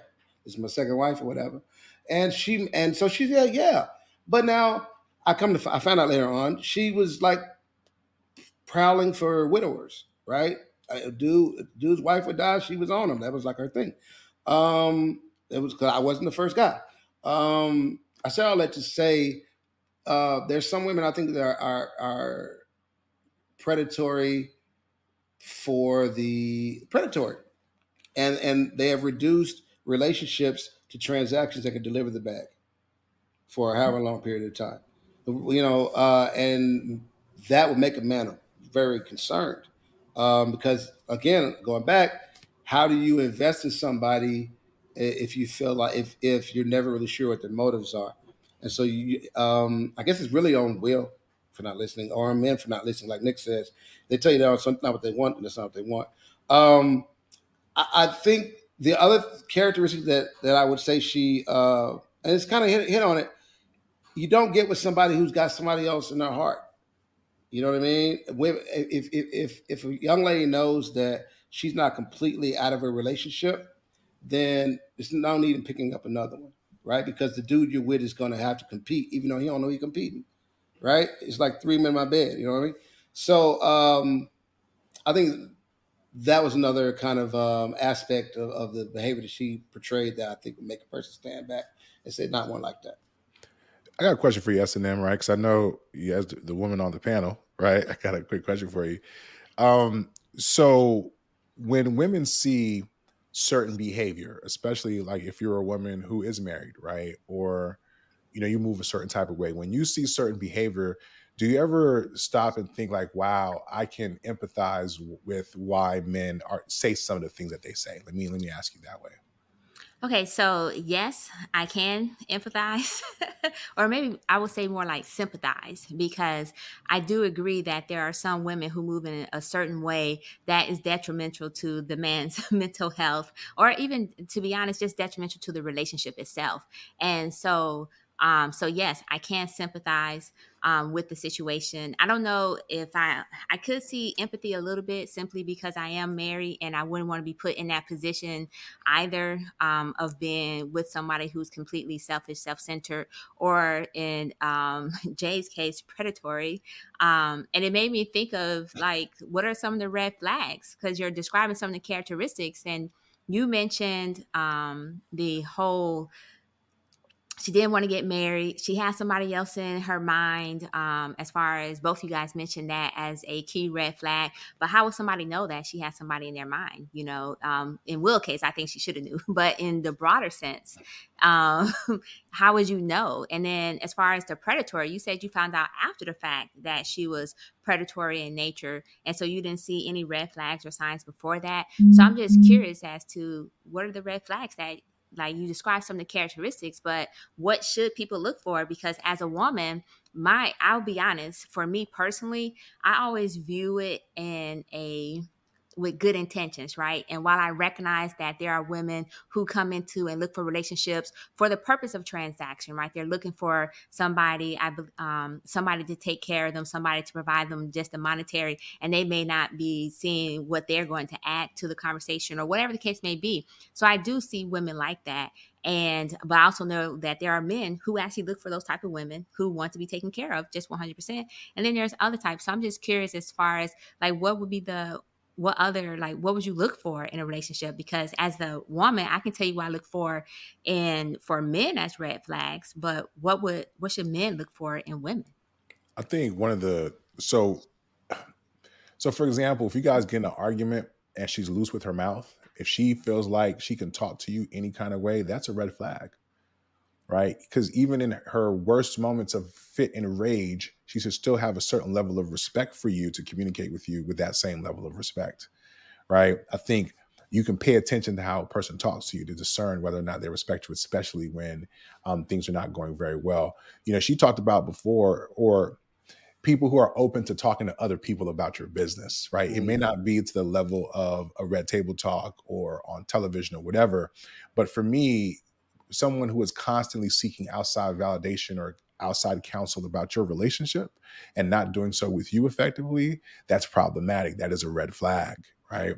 If she is not paying attention to you in a way that you feel like she knows you or knows some of your favorite things, or does she do, does she do anything nice for you? If everything is about you doing for her and she seems like you know you got to pull teeth in order for her to get to do something nice for you that's also probably a red flag you know what i'm saying? People with unhealthy attachment styles is a red flag. Listen i get it the brother died we all love tupac i love tupac maybe not the way she loved tupac but after like year or four shit year one like how many of us would be okay with our significant other still mourning someone many years later constantly? Like you know you can, I think if people pay attention enough, they can see the red flags. Because for me, what I'm looking out for is whether or not a person has a certain level of selfishness that I'm not going to be able to overcome or deal with long term.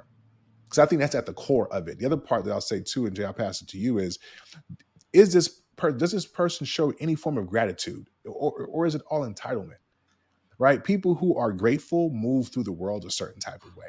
You know what I'm saying? Like there's a certain level of grace and, and appreciation that they show. People who are entitled seem to never be satisfied because they felt like they're supposed to get it. When you give them something, there's no thank you. It's more like, mm, you were supposed to, mm-hmm. right? That type of attitude. So those are the types of things that I look at because marriage to me is about two people who are going to have to make sacrifices, who are going to have to make compromise.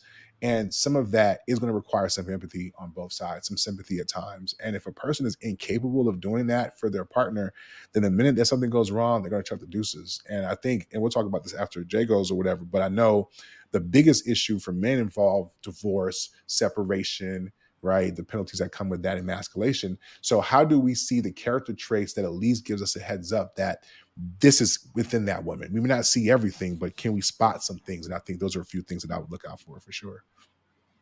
Oh wow, that was really good, Nic. You covered that was really thorough. Um, I, I, I think what I learned to look for was because um, I didn't know at first.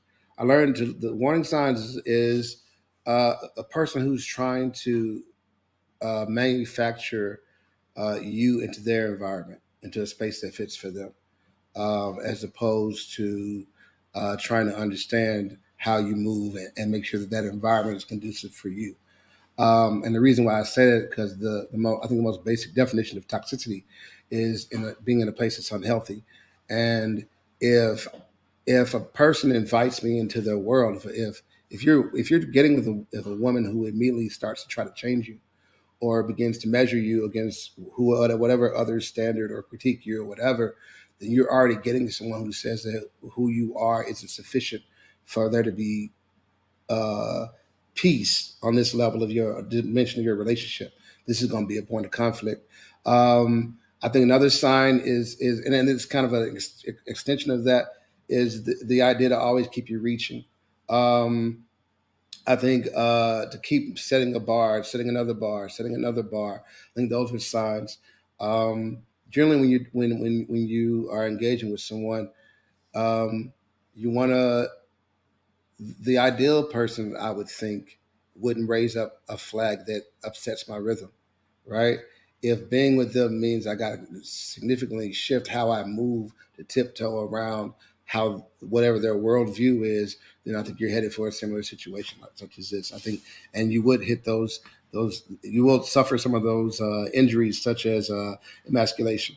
Um, you know, you, a man could feel like he's doing everything he can, and to a woman who is continually measuring him against someone else, um, or measuring him against just someone she's never met, and this idea she has of what he needs to be, um, and spends more time measuring him than building on in, in those areas, or build, not even building him, but showing him how build how to build himself.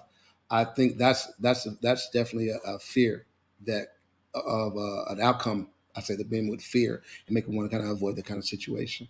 Um, uh, Nic, you mentioned uh, divorce, mentioned um, emasculation, separation, emasculation. separation. Because yeah. these are yeah. some of the, the roots. These are the things that I think ultimately men who want to get married fear divorce, right?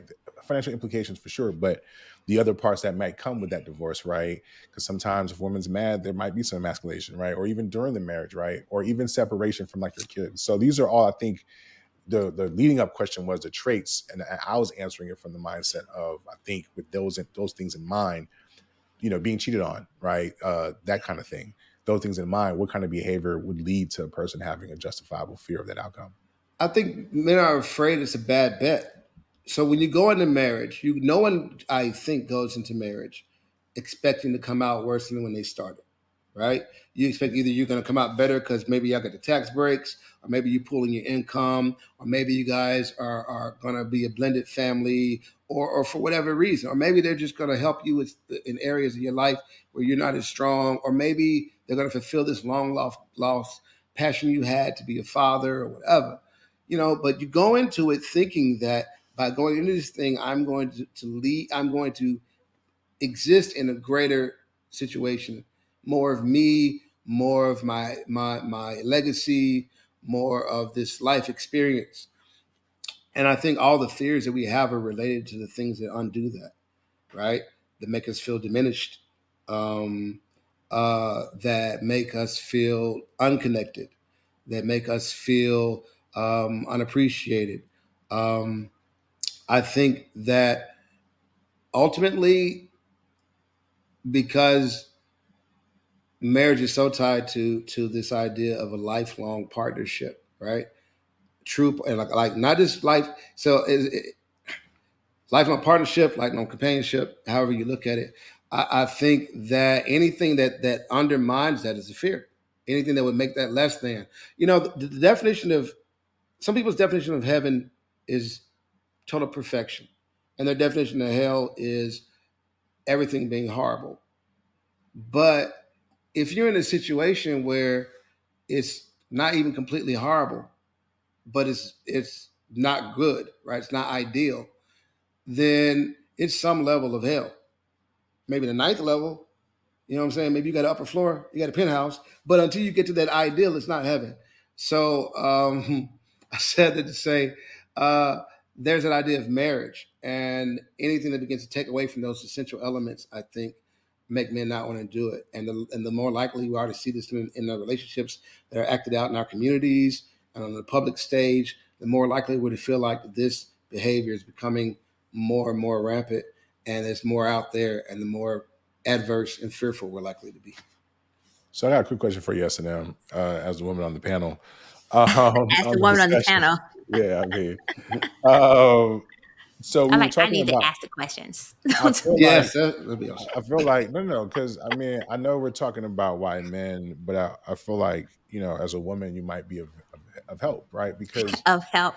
Yeah, of service. There's a lot of guys out here who are watching. We need your, we need your you know, perspective. We listed, we listed some things. I was listening. So, Go ahead. No, of course, of course, right? So me and Jay gave our thoughts, and so I definitely wanted to make space. As a woman, if you were talking to your brothers, you know, your son, for example, you know, are there any things that you would advise him to look out for? And, and the reason why I think it's important for you to answer this question is because there's a lot of things that women may know about other women that men do not right we can only go from like our experiences maybe or what we've heard or whatever but i feel like things like let's say for example emotional manipulation right? Um how maybe women may tell you some of their tricks of how they'll use certain things to manipulate their their husbands or whatever right?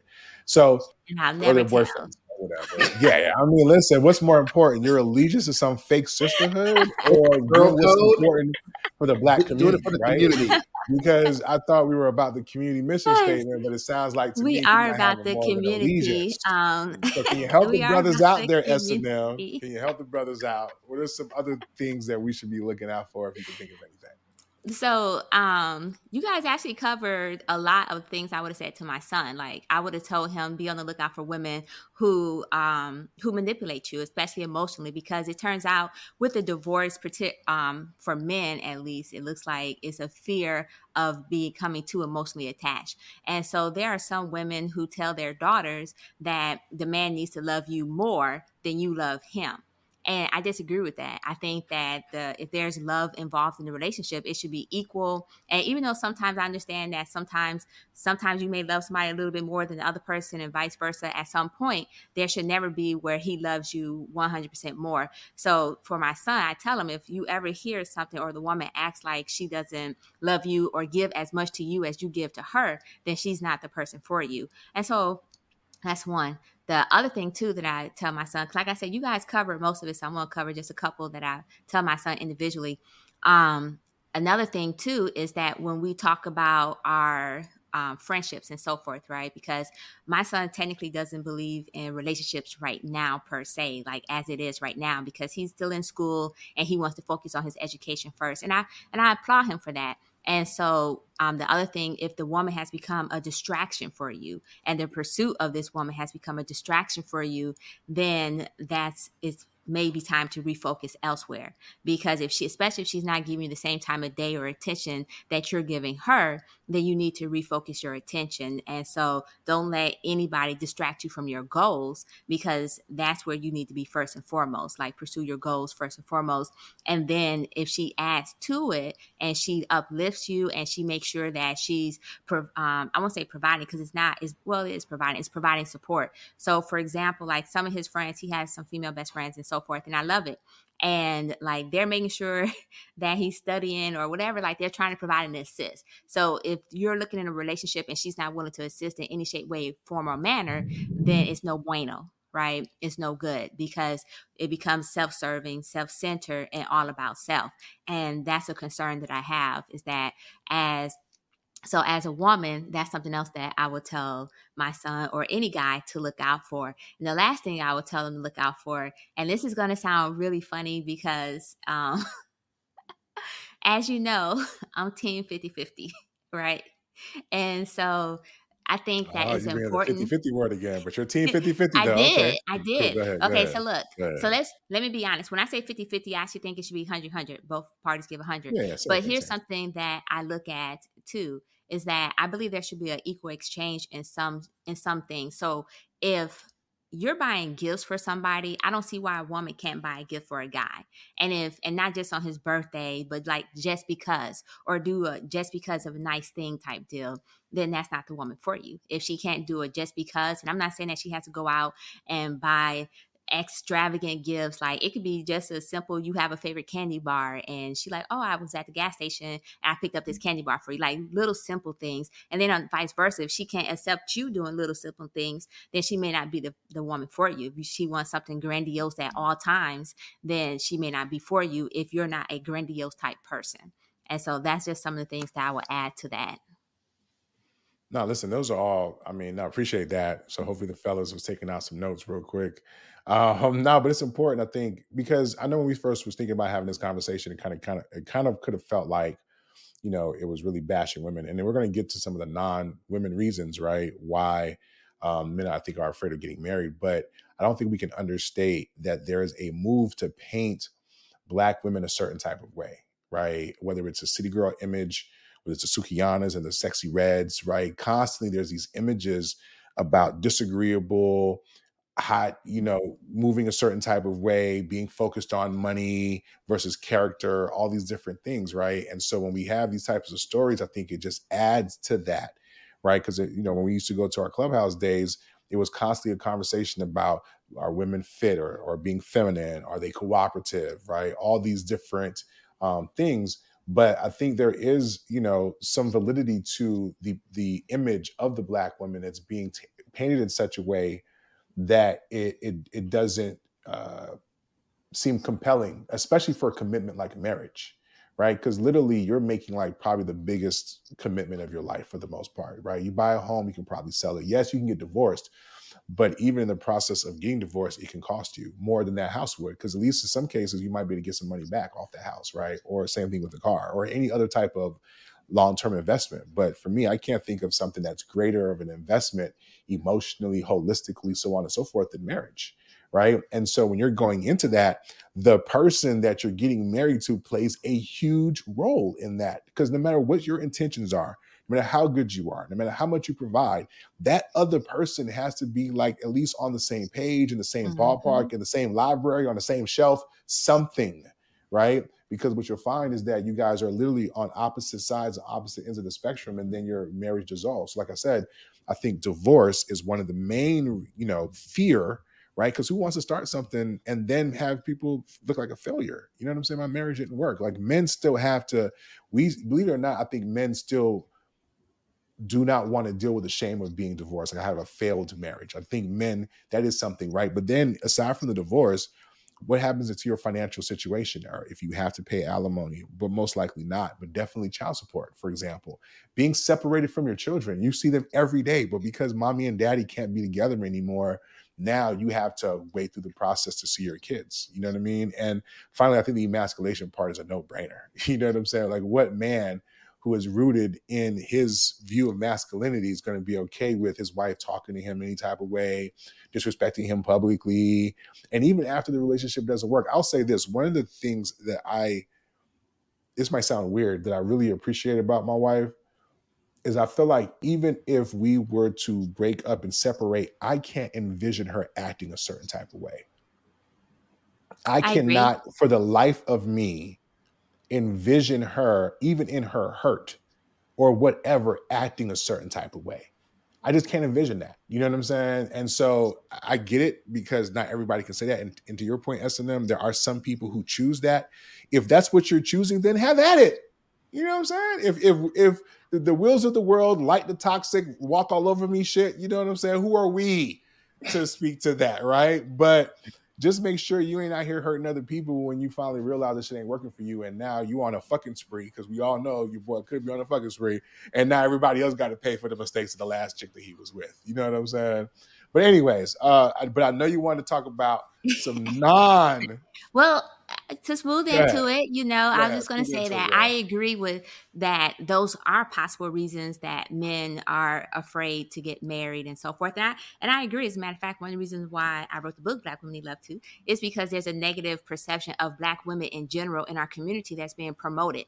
And I believe that that as a result of that, that's why we have a decrease in marriages in the Black community in general. But I also want to note that 85% of Black folks marry other Black folks. So that's good for that. Um, so, in regards to the other negative, though, the negative reasons and so forth, or not even negative reasons, but reasons that I feel and that research also shows, it's not just the possibility of emasculation, but it turns out is also the independent, the woman being too independent, and therefore she's not prioritizing her um, her family or her husband or even the willing to have a children at a certain point in time. And so, but my question is there's also this whole thing about job security, right? So some guys are hesitant to get married because of job security, where they may feel that if this person is um, is well established in their career and career oriented and so forth, then they're not providing, they're not bringing anything to the marriage themselves. Because especially if they're a high earner, as far as if the woman is a high earner, then there's a self esteem issue that's attached to that, where they don't feel like they're bringing something to the marriage and therefore they're not bringing value. And we all know, and I this gonna sound maybe a little biased, but men like to be needed. That's what it boils down to. men like to be needed. And if they can't feel needed in the marriage, then they see no reason to get married. And now, you know, you hear about how women are making more, although statistically, in the black community, black women still make less than black men oh, overall, Hello. right? Oh, Hello. and so, in our rich pockets. That the one. Go ahead. so just point that out statistically, but yet this myth still, this this um, stereotype or myth exists, and while there's still a rise, and then there's also that there are just some men who are so afraid of being emotionally hurt, right, that they can't fathom the idea of putting this relationship, getting married, and committing to this because all they saw along the way was the emotional instability caused by, like, I believe, Nic, you mentioned it with the social media, the celebrities, and so forth. And so I think that's also part of it. And what's funny is there's a growing community of men who just don't want to get married because they just don't want to. They want to avoid the avoid marriage in general. They want, as a matter of fact, they're not only avoiding marriages, they're avoiding relationships. I think it's called men going their own way. And it's they feel that instead of having uh, marriage or relationships, they can get whatever they need from various manners, such as hiring prostitutes, or you know, or in in this day and age, because of where we are, you don't even have to hire prostitutes. so, so that's another aspect too, is that some men are just saying they're going their own way. They don't believe in relationships period, no matter what that form looks like. And so I'm just curious, do you guys think there are any other reasons why somebody, a man in particular, would not want to get married. Oh, and the last thing, I'm sorry, the last thing I just want to point out is that there's actually less women who are willing to get married as well now. And so there's a decrease in the amount of women who's willing to get married in modern times as well. So you asked a you asked a question, then probably answered it about as fully as it could probably be answered, and then asked the question again, right? So because there might be some more meat left on the bone, right? Yeah, I'm looking for the extra meat. You even you even brought up like fact that there's less women that's going to be married. Like, yes, okay, I am representing um, the women too, so you know. But give me, I know some more meat. Come on, chew the fat, suck the bone, no, get the marrow I, out. All, all, all, all, all I'm saying is, is that um non-women reasons why men are afraid i think if we're i think it starts with just being a failure i think men are afraid of, of failing um, not being good enough for a thing, not being able to maintain a thing, right? So if I've been taught that I have to be a provider, I have to be a lover, the greatest lover in the world, I have to make a bunch of money, I got to be this, that, and the third. I think people are just scared. You know what I'm saying? They're they why why I think that's number one eh, because I want to separate between men who actually are thinking about or desire marriage versus the men going their own way, right? Because you know we're talking about why men are afraid. I think those guys, maybe you can say it's fear, but they're just making a conscious decision to reorganize how they look at life, and they feel like they can get things a certain type of way. I don't know if that's fear based or not. They have bad experiences. I feel like it's a whole tangent in the conversation, but I think there's a lot of men who think about marriage, who are in relationships with women that they maybe could see themselves being married with, and they still have a fear. And it's not even that woman. That woman could be great. But I think the fear of failure, the fear of influence, the fear of change, right? That woman today may not be the woman. And yes, I said that woman, but I think people are just afraid of change. So I'm using that as an analogy or as an example, not specifically about that woman. That person, that guy can wake up tomorrow and feel like, you know, he's changed a little bit. Maybe he doesn't want to be in the relationship anymore. So I think failure, fear of change, um, is is something that is not specific to women. I think it's just specific to why people don't start businesses, why people do not change habits. You know what I'm saying? So people find themselves kind of stuck in a particular position. So I would think those would be some of the other non-women, but using women as an example, reasons why men would be afraid to get married. For those who are considering marriage and not those who just don't want to get married altogether. Yeah, I think you summed it up with fear of change. Uh, I think that uh, when I decided not to remarry, it was because I had convinced myself that marriage ruined it, and that that if the relationship was good before I got married and not good after I got married, it must have been the marriage that did it. So don't get married because it changes everything. But like it, change is inevitable. Uh, but I think I think it's the fear of change both ways. I think that it's the character of people nowadays that is that non-women related reason why people are men are afraid of marriage and women are afraid. I think people are afraid to get into long term commitments when they're not sure they can trust the character of the person they're committed to, or that this person has even represented themselves as who they really are. And you know, in a day where everybody can reinvent themselves with a different social media handle or whatever, and where it's just you know, is always and there's a rush to to you know, oh y'all been you've been seeing each other this long, you should go and get married. Why haven't you gotten married yet? There's not a lot of time taken to vet. The process is so rushed, and, and the stakes are so high, and the the room for error is so wide, broad. That the way that it's being done, I think that it, it, it just it's just high risk, and and I don't think we have a climate that that I think we're tending toward a climate that is toxic toward marriage, and and I think that's a problem. And so I think people are, are stopping, people aren't looking at marriage as a way, as a means of aiding their life and growth and survival as they did before, even though it's just as effective, if not more so now, just the way things are looking and what's sounding and what we hear. You know, um, um, Nic, you think, do you think, you know, men should grow up? Should they get over it? If so, how?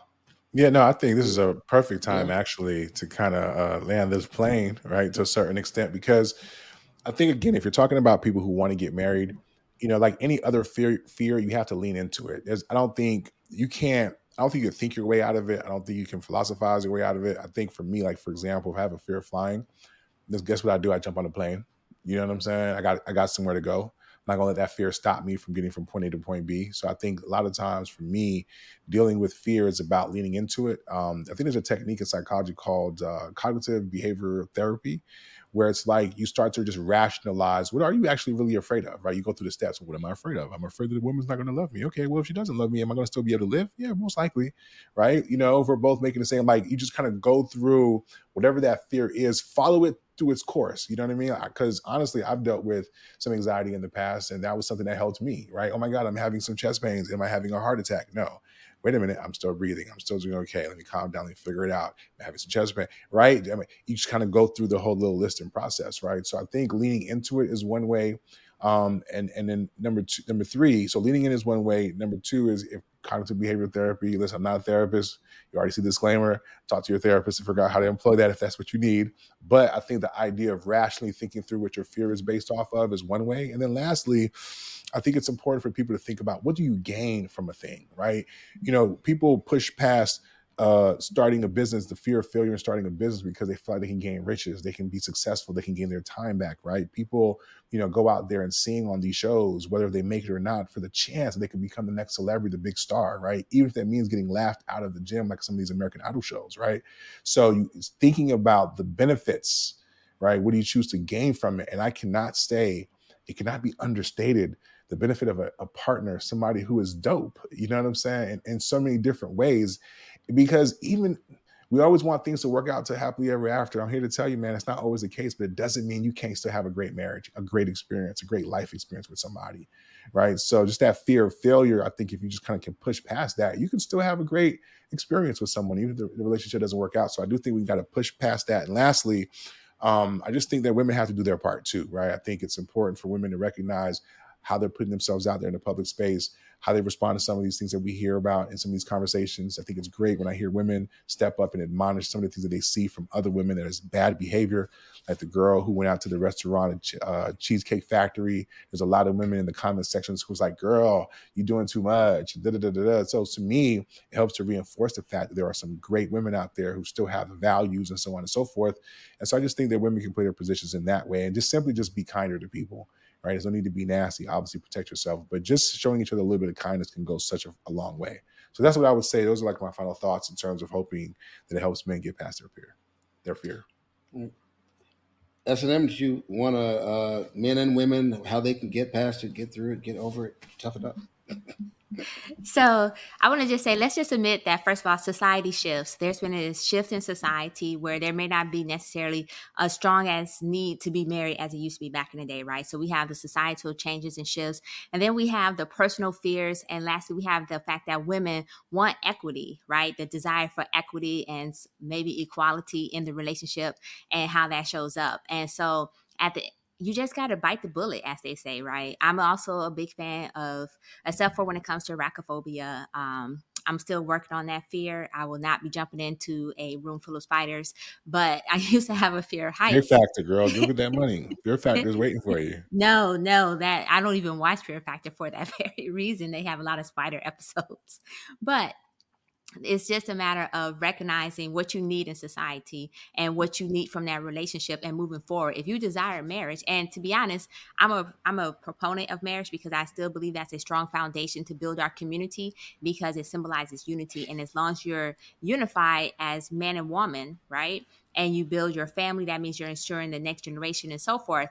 So marriage is still a great foundation. And even if not if you're so scared of marriage because of of whatever fear you may have, it's time to go to therapy. It's time to take a look at yourself and figure out what's triggering you to have this fear. And like Nic said earlier, what's the worst that can happen, right? It's like being anxious and what's the, it's a whole scenario where you ask, what's the worst? Okay, if this happens, okay, now what can I do? What's the worst? What's the worst? And so forth. So I'm going to co-sign with what Nic said. And let's just recognize that society has changed and marriage, while it don't seem to hold the same value, it should have the same value in the community. So I'll land there. Awesome. I'm a co-sign your co-sign if it's co-sign. Uh, I think both of you, all your points are valid. I want to say, want to add that I think what men and women need to do equally is to throw out this notion of this perfect marriage, of this perfect union, of this storybook fairy tale uh, like experience, and realize that this is life. Life is always going to be lifing, right? And so just focus on, like you guys said, communicating, being honest about you and where your boundaries are. Allow your partner to be honest about, them and where their boundaries are, so you're able to to grow together, you know, and communicate. So you don't move apart and accept it. Some days it ain't gonna be great. You won't be happy. So what? You know what I mean? You got a partner, and partnership is about is about the duration. It's about the it's about what it is over time and the wealth of a partnership isn't all delivered in the first day. So I would like I just shift your perspectives. You know, life is shifting, the world is shifting. Our perspectives must shift too. That's all I got to say on that. I did want to say one more thing. That's why I wait to the end. Listen, we talked about my Three's Company thing, man. Yo, that was a happy time for me. I mean, no disrespect to either one of those ladies. If y'all, I know y'all are watching, and you know what I'm saying. Please, I loved it, and and man, y'all blessed my life. So uh, please don't take anything I said as negative. And if I, you know, if, if I'm in town or y'all in town, let's get you know, I'm probably making it worse. yeah, just just a yes, little bit, yes, just yes. just a smidgen. Can um, I, this? I mean, I listen. I am not mad at that. I, I look, he probably would have done the same thing, but more on the top of the show. But with that being said, y'all, man, what, we what another, another one. number seven. We have you know a little bit, of, a little something, something here and there. We we getting better, y'all. Uh, I was a little thrown, man. I've been thinking about this the whole time. I was like, man, I really put my foot in my mouth on that one. uh, we need to run this clip before he puts his foot in his mouth some more. yes, and yes. With that, and with that, so she's like, hurry up, nigga, hurry up. All right, y'all. We about to get up out of here, right? So a little play the music and we out of here. Let's do it. What's